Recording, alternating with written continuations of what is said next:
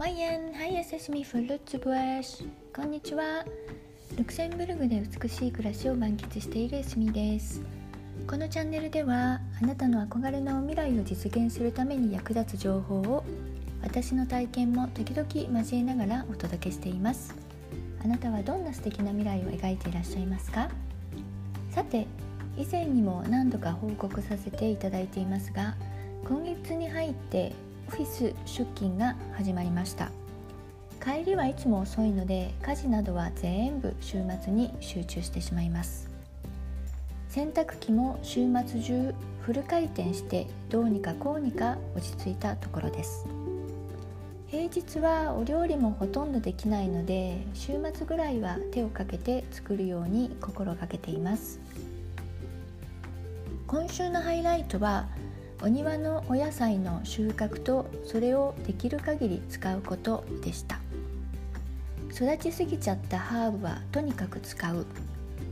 乾燥させたり冷凍したり保存食にももちろんできるのですが私はできらできれば新鮮なうちにそのまま食べたいので毎回の食事にいろんな役割で登場します。まず土曜日のランチに手作りペストでスパゲッティを作りました。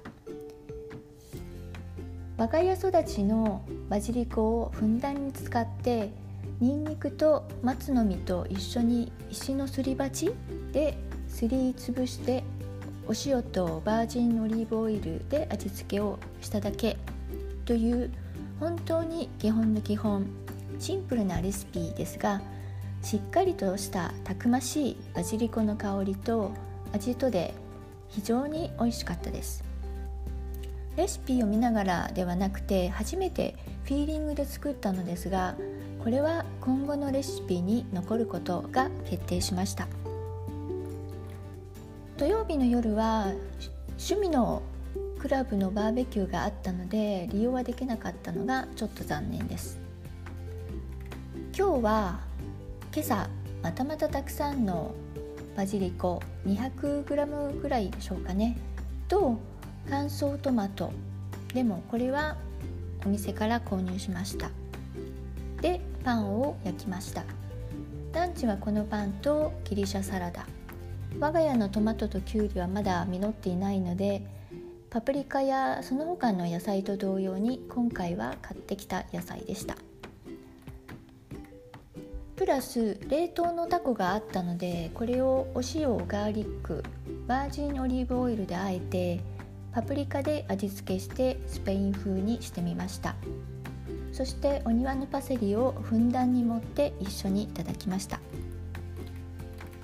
大葉と赤じそももうそろそろ収穫しなくっちゃぐらいにボーボーに生えています。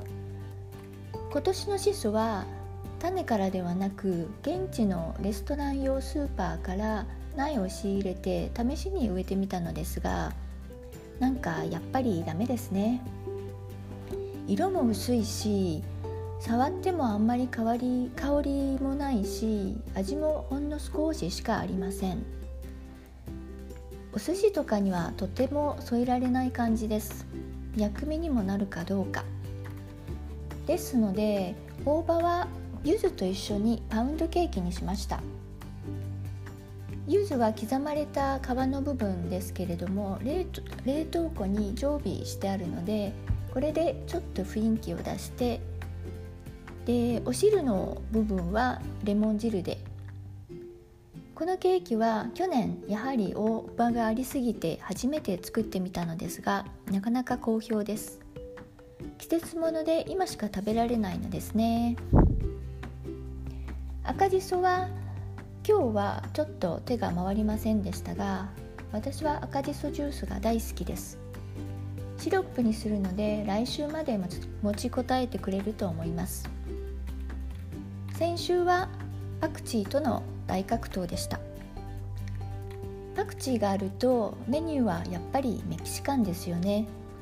グアカモールとかファフィタスとかそれかあとは少し目線を変えてパクチーバーグも作ってみました。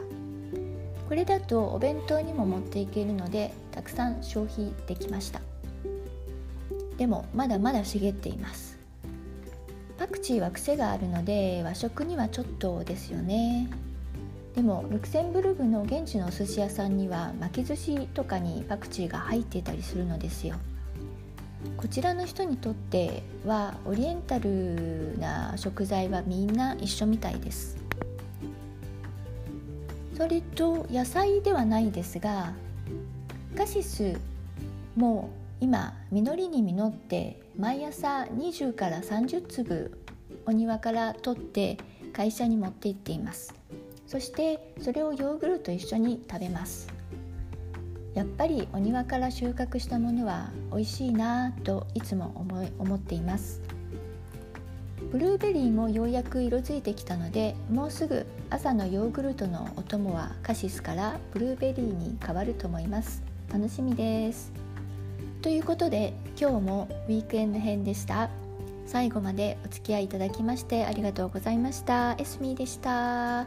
Bis next K や